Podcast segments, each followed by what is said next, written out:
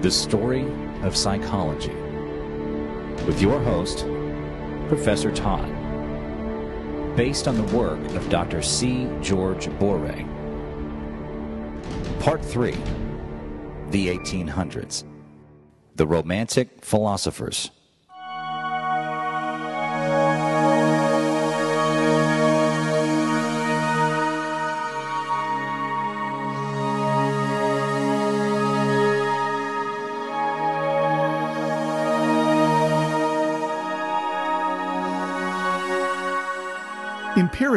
Would continue on to the present day.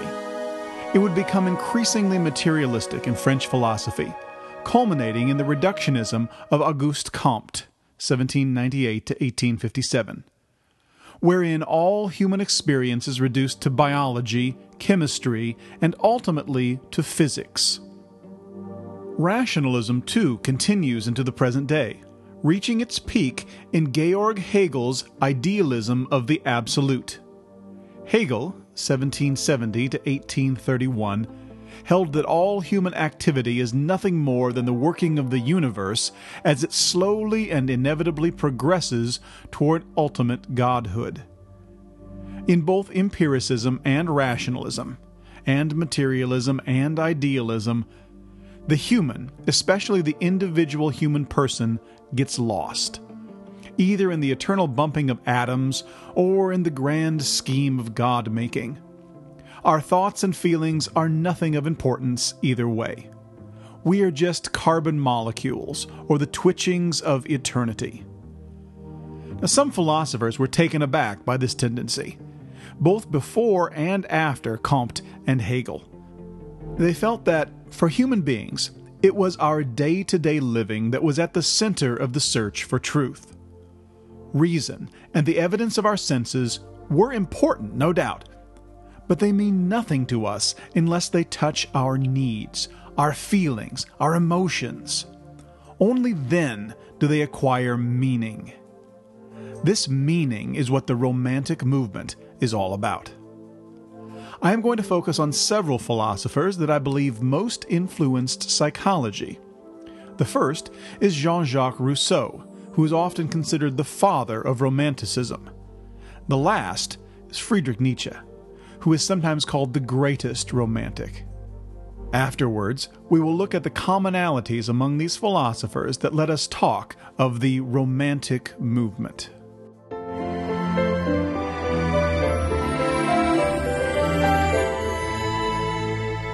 Jean Jacques Rousseau.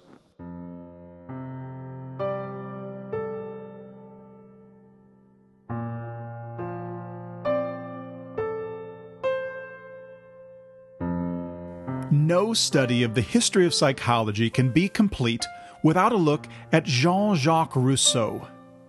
Rousseau has influenced education, philosophy in the form of Kant and Schopenhauer, political theory, such as the French Revolution and Karl Marx, and he inspired the Romantic movement in philosophy, which in turn influenced all these things and psychology once again.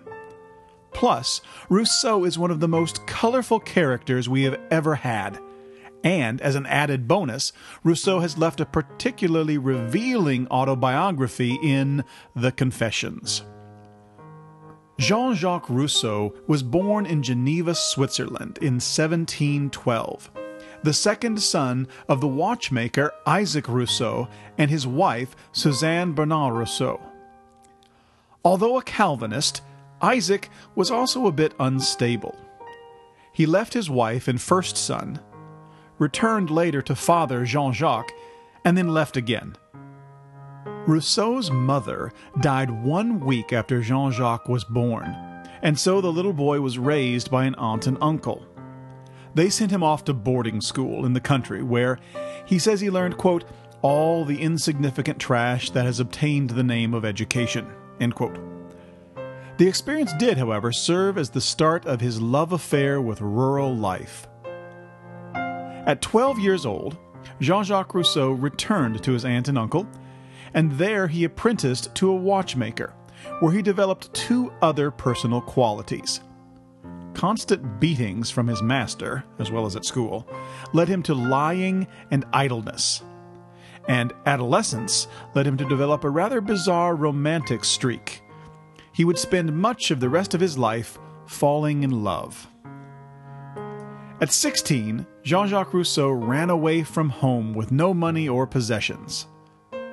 A Catholic priest introduced young Rousseau to a baroness, Madame de Warens, a 29 year old beauty who apparently had a soft spot for losers and potential converts.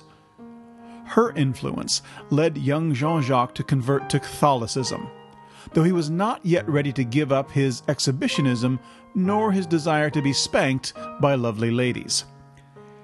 He entered a seminary in 1729, but was promptly dismissed. He eventually developed an on again, off again physical relationship with the lovely Madame Warens.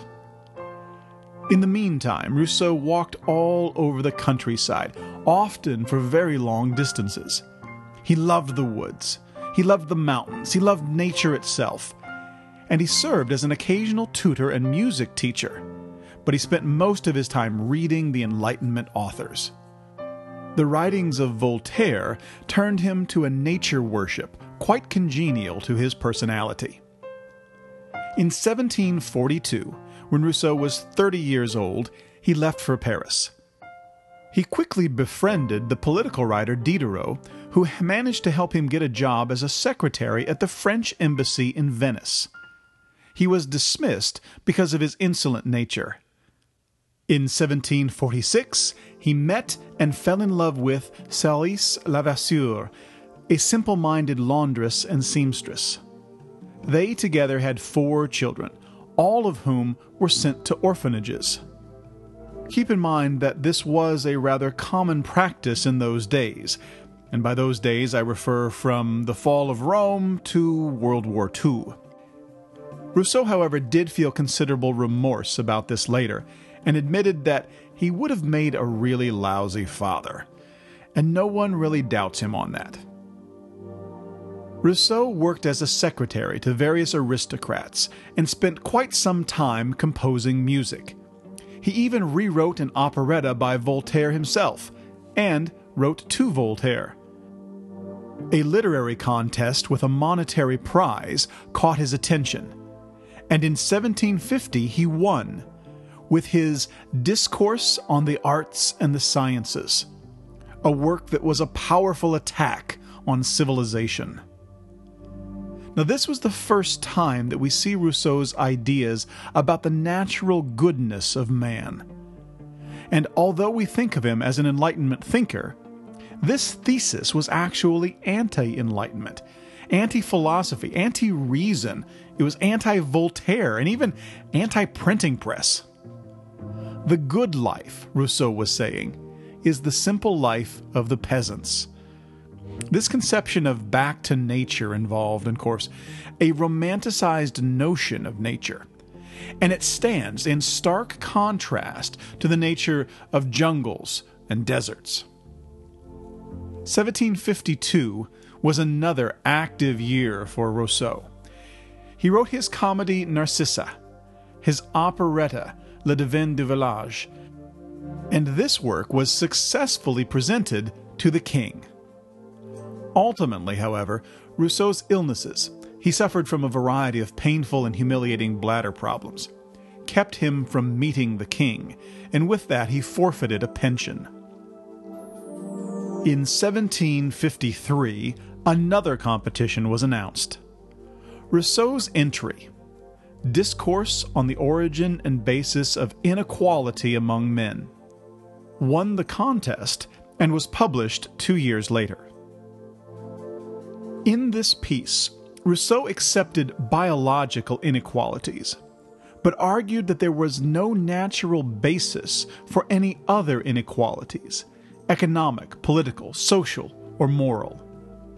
These, he said, were basically due to the existence of private property and the need to defend it with force. Man is good, he argued, but society, which is little more than the reification of greed, corrupts us all. Rousseau admitted that it is no longer possible for us to leave a civilized society now. It has, in fact, become part of our nature. The best that we can do is to lead simpler lives with fewer luxuries and the simple morality of the Gospels to guide us. In his article on economics for the Encyclopedia, Rousseau suggested that it would help if we had a graduated income tax, a tax on luxuries but none on necessities, and national free public education. In 1756, Rousseau moved with Therese and her elderly mother into the Hermitage, a modest cottage lent to him by Madame d'Epinay. There he wrote a novel, or romance, called Jules ou la Nouvelle Heloise, referring to the Heloise of Heloise and Abelard fame. This became perhaps the most famous novel of the 1700s. On the other side, he alienated his friends with unpleasant letters and his rudeness toward his benefactress, Madame de d'Epinay. Even his oldest friend, Diderot, called him mad. In a huff, he left the Hermitage. In 1762, Rousseau published both Emile and The Social Contract. The first line of The Social Contract is the most famous. Quote, Man is born free, and he is everywhere in chains. The purpose of the rest of the book was to describe a society that would instead preserve that freedom in which man is born. The social contract is admittedly a mythological contract among individuals to surrender some of their freedoms to ensure a community which respects the individual and, thereby, preserves as much freedom as possible. This idea, combined with Locke's thoughts on government, were to inspire the founding fathers of the new United States. It should be noted, though, that at the end of the book, Rousseau does prescribe the death penalty as punishment for anyone who, by their actions, shows that they do not hold the common values of the community. The French Revolution would show more clearly than the American Revolution what a double edged sword philosophy such as Rousseau's can be. The second book, Emile, was far more sedate. It was a treatise on child rearing from a man who had sent his four children to orphanages. It turns out, though, he had some pretty good advice. He condemned all forms of education that use force. Instead, he promoted education that nurtured the natural unfolding of a child's potentials. And this in a time when it was thought that if you didn't beat your children regularly with a good sized stick, they would grow up to be spoiled. And nature, Rousseau said, was to be the child's primary teacher, with freedom to explore the major teaching method. Basically, Rousseau says that the child learns by gradual adaptation to necessities and by imitation of those around him. Education should be primarily moral until the child is around 12, when intellectual education begins. Religious education should be held off until the child is 18. This way, the child can develop reasonable religious beliefs rather than unthinking acceptance of mythologies and miracles. The book Emile is beautifully written, but many would say almost naively idealistic. It would be a great influence in Europe and later in the United States. Maria Montessori in Italy, for example, based many of her ideas on Rousseau, as did John Dewey in the United States. What we now call progressive education and learning by doing come basically from Emile. The great philosophers of his time laughed at Rousseau, but the clergy was outraged. Rousseau's friends warned him and encouraged him to flee. In 1762, the French Parliament ordered all copies of Emile confiscated and burned. Rousseau fled to Switzerland, only to have his books burned by the Calvinists in Geneva. He begged Frederick the Great and received asylum in Neuchâtel. There he lived, more eccentric than ever, and yet he was the idol of women everywhere, and his publishers begged him for more. He gave them more, primarily in the form of essays or letters to his critics. But the local ministers in Neuchâtel were also upset about his writings, and a local sermon led to an attack on Rousseau's home. He and Therese moved again to a lonely cottage on a tiny island in a lake in Switzerland. But he was again ordered to leave, which he did, first to Strasbourg and then to England, at the invitation of David Hume in 1766. At first, in London, he was the talk of the town, and everyone wanted to meet him. But Rousseau quickly tired of all of this attention and asked Hume to find him a quiet place in the country. There, Rousseau, Therese, and their dog Sultan put quite a strain on their host's hospitality. Rousseau began to read critical articles in the British press. Already rather paranoid, he responded to them as if they were a conspiracy against him, and even accused Hume of being part of all of it. He and Therese escaped from England back to France. Although technically still in danger of being arrested in France, Rousseau nonetheless enjoyed the receptions that his fans gave him. But fearing for his life, he fled into the countryside to wander anonymously. In 1768, he finally married his Therese. She begged him to go back to Paris, and so they did, but this time under pseudonyms. There, he copied music for a living, and also finished in 1770 his autobiography. During these latter days in Paris, Rousseau continued to write some of his most beautiful work as well as some of his most paranoid, until 1778.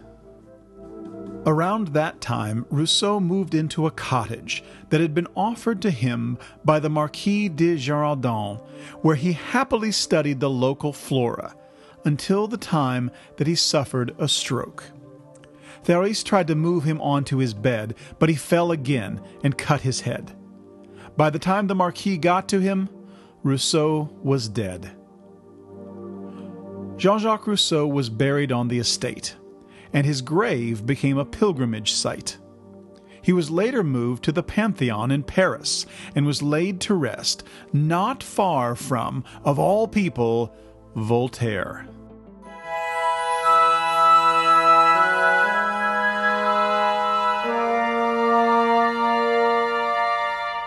Johann Wolfgang von Goethe.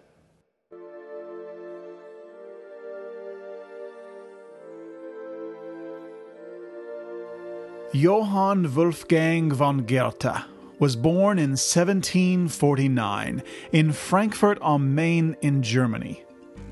The oldest of six children, although only he and a sister survived into adulthood, Goethe's father, Johann Caspar Goethe, was a well to do lawyer and amateur scholar. But a failure in politics and with a considerably unpleasant disposition. Goethe's mother, Katharina Elizabeth Textor, was very much more pleasant, and was the daughter of the Burgermeister, the mayor of Frankfurt. Young Goethe was handsome and talented as a youth. He learned languages easily and was interested in music and art. He entered the University of Leipzig to study law, but a disappointment in love led him to sickness and depression and he left school. In 1771, however, he received his law degree from the University of Strasbourg. His early reading of Pierre Bayle's dictionary led him to renounce his Christianity as a teenager and to become an atheist. Goethe later mellowed a bit and adopted a pantheism modeled after Spinoza's. In 1774, he wrote The Sorrows of a Young Werther, a tragic love story that, although panned by the critics, was wildly successful, especially among young romantic intellectuals. The book concludes with a suicide, which was, sadly, imitated by a number of lovesick readers. Like many of his works, this story emphasized the tensions between the nature of the individual and the restrictions of society. The following year, Goethe was invited to join the Duke of Saxony Weimar at court. At first, Goethe was just an ornament there, but later he performed various real political duties, including inspections of mines and the establishment of weather observatories. In 1782, Wolfgang von Goethe was inducted into the nobility, which permitted him to add the von to his name. Because of his fame and status in Weimar, he met and befriended a number of young poets, including Schiller and Herder. Since his teens, Goethe was given to falling in love yet apparently unable to commit himself to one woman or to the institution of marriage. His longest and most intense relationship began around 1775 with Charlotte von Chartres, a married woman who had seven children, although only four of them survived. He would write long and romantic letters to her for most of his life. He did eventually set up a household with a young working class girl named Christiane Vulpius. She bore a child on Christmas Day in 1789. In 1801, Goethe became quite ill, and his recovery took many years.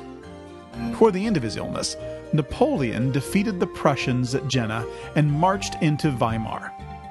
Napoleon's troops attempted to take over Goethe's house, and Christiane physically protected him. After that, he finally married her. Goethe had been a strong admirer of Napoleon and visited him in 1808 at the emperor's invitation. Goethe also visited with Beethoven in 1812. Goethe's greatest work is his two part play Faust. Although he began writing it in 1773, it would not be finished until 1831.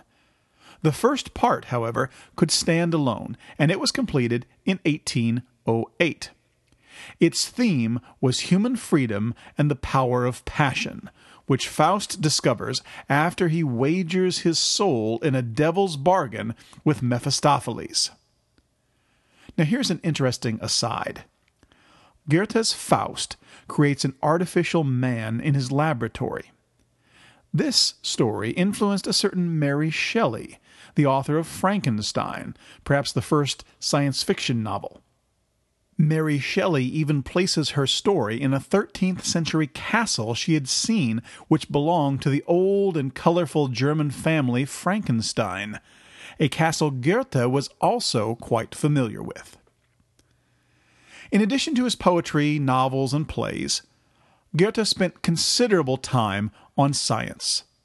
He studied medicine, anatomy, physics, chemistry, botany, and meteorology.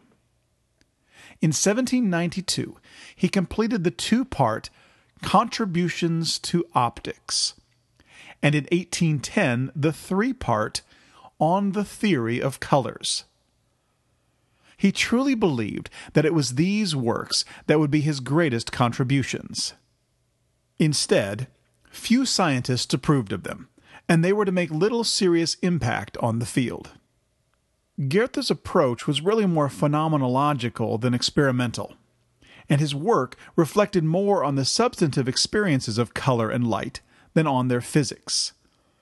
He also wrote a book called The Metamorphosis of Plants, in which he suggested that all plants were just variations on a primitive plant that he called Urpflanze. Along the way, he coined the term morphology and showed the relationship of human beings to animals with his discovery of the human intermaxillary bone, which is located just above your upper teeth, just where it is located in lower animals. Goethe's wife Christiana died in 1816. His lifelong love Charlotte died in 1827. The Duke died the following year, and his last remaining child died in 1830. Suffering from sickness and depression, Goethe himself finally died on March 22, 1832, one year after finishing the second half of his masterpiece, Faust.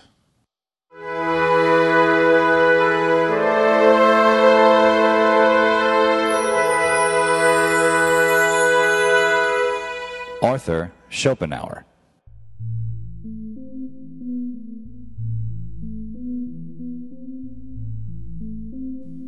Arthur Schopenhauer was born February 22, 1788, in Danzig, Prussia, now Gdansk in Poland. His father was a successful businessman and his mother a novelist. Young Arthur was moved around Europe quite a bit, which allowed him to keep fluent in several languages and to develop a deep love of nature. In 1805, Schopenhauer's father died and so the young man tried a business career. He lived with his mother for a while in Weimar, and she introduced him to Goethe. He went on to study medicine at the University of Göttingen and philosophy at the University of Berlin. And ultimately, he received his doctorate from the University of Jena in 1813. Later, he worked with Goethe on Goethe's studies on color. In 1819, Schopenhauer published his greatest work, The World as Will and Idea. To Schopenhauer, the phenomenal world is basically an illusion. The true reality, what Kant would call the thing in itself, Schopenhauer refers to as will. Now, the word will seems perhaps an odd term to us today, but it's more like the Tao in Chinese philosophy. It is out of the will that everything derives. But it has more the qualities of a force, and it pushes or drives what we perceive as the phenomenal world. Will is, you could say, the inner nature of all things. So, if you want to understand something's or someone's inner nature, you need only look within yourself so the will also drives us through our instincts. And this concept of being driven through instincts would influence a young Sigmund Freud a generation later. Schopenhauer, profoundly influenced by his readings of Buddhist literature, saw life as essentially painful. We are forced by our natures, our instincts, to live, to breed, to suffer, and to die. Schopenhauer is often described as the great pessimist. Here are some examples of his writing. For the world is hell, and men are on one hand tormented souls, and on the other devils in it. If you imagine the sum total of distress, pain, and suffering of every kind which the sun shines upon in its course, you will have to admit it would have been much better if the sun had been able to call up the phenomenon of life as little on the earth as on the moon. To our amazement, we suddenly exist, after having for countless millennia not existed. In a short while, we will again not exist, also for countless millennia. That cannot be right, says the heart. The question, of course, is how does one get past all of this suffering? One way that Schopenhauer recommends is aesthetic salvation, seeing the beauty in something or someone. When we do this, we are actually looking at the universal or the essence behind the scene, which moves us in turn toward the universal subject within ourselves. This quiets the will that forces us into the phenomenal world. Schopenhauer believed that music was the purest art, one step away from will. A second way to transcend suffering is through ethical salvation, or compassion. Here, too, it is the recognition of the self in others and the others in self that leads to a quieting of the will. But these are only partial answers. The full answer, according to Schopenhauer, requires religious salvation. Asceticism, the direct stilling of all desires by a life of self denial and meditation. Without the will, only nothingness remains, which is nirvana. Schopenhauer lived many years of his life, a bitter and reclusive man, unable to deal with his lack of success in life. He began publishing his works again in 1836, and intellectuals all over Europe began to develop an interest in him. Sadly, Schopenhauer developed heart problems, and on September 21, 1860, he died. After his death, he would powerfully influence such notables as the composer Richard Wagner, Friedrich Nietzsche, Thomas Mann, and many other writers.